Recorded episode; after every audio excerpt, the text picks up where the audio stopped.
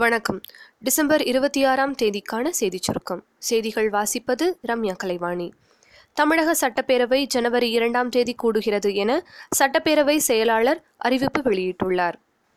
ராஜஸ்தான் மாநிலத்தில் விவசாயிகளின் பிரச்சினைகளை தீர்ப்பதற்கும் வேலைவாய்ப்புகளை உருவாக்குவதற்கும் முன்னுரிமை அளிக்கப்படும் என அம்மாநில துணை முதல்வர் சச்சின் பைலட் தெரிவித்துள்ளார். நாட்டில் முதன்முறையாக நீரில் மிதக்கக்கூடிய சோலார் தகடுகளை ஆந்திர மாநிலம் விசாகப்பட்டினம் மாநகராட்சி அமைத்துள்ளது.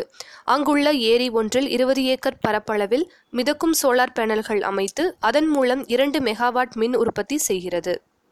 இந்தியாவில் ஒவ்வொரு நிறுவனங்களிலும் குறைந்தபட்ச ஊதியம் வெவ்வேறாக வழங்கப்படுகிறது.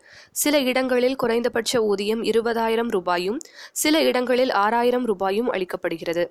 இந்த நிலையில் இதை முறைப்படுத்த நாடாளுமன்ற நிலைக்குழு முடிவெடுத்துள்ளது.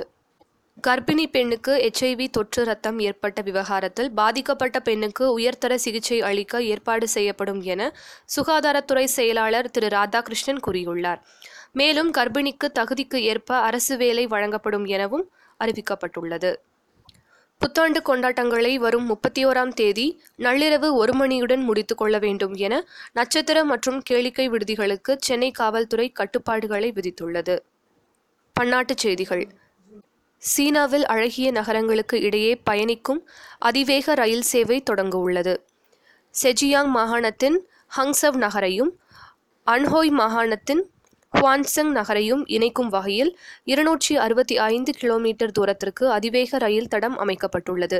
வரும் புத்தாண்டில் இருந்து ரயில்கள் இந்த வழித்தடத்தில் இயக்கப்பட உள்ளன. இந்தோனேஷியாவின் கரகோட்டா எரிமலை வெடிப்பு தொடர்ந்து கண்காணிக்கப்பட்டு வருவதாக அந்நாட்டின் வானியல் புவி ஈர்ப்பியல் மற்றும் காலநிலையியல் நிறுவனம் தெரிவித்துள்ளது.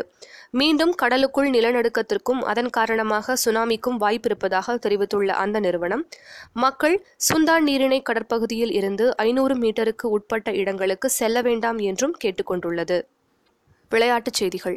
ஆஸ்திரேலியாவுக்கு எதிரான மூன்றாவது டெஸ்ட் கிரிக்கெட் போட்டியில் அகர்வால் புஜாரா கோலி ஆகியோர் சிறப்பாக ஆடிய நிலையில் இந்திய அணி முதல் நாள் ஆட்ட நேர முடிவில் இரண்டு விக்கெட் இழப்பிற்கு இருநூற்றி பதினைந்து ரன்கள் சேர்த்துள்ளது.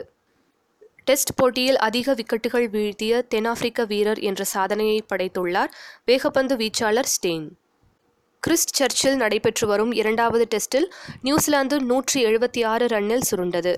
பின்னர் முதல் இன்னிங்ஸை தொடங்கிய இலங்கை முதல் நாள் ஆட்டநேர முடிவில் நான்கு விக்கெட் இழப்பிற்கு எண்பத்தி எட்டு ரன்கள் சேர்த்துள்ளது. வானிலை அறிக்கை.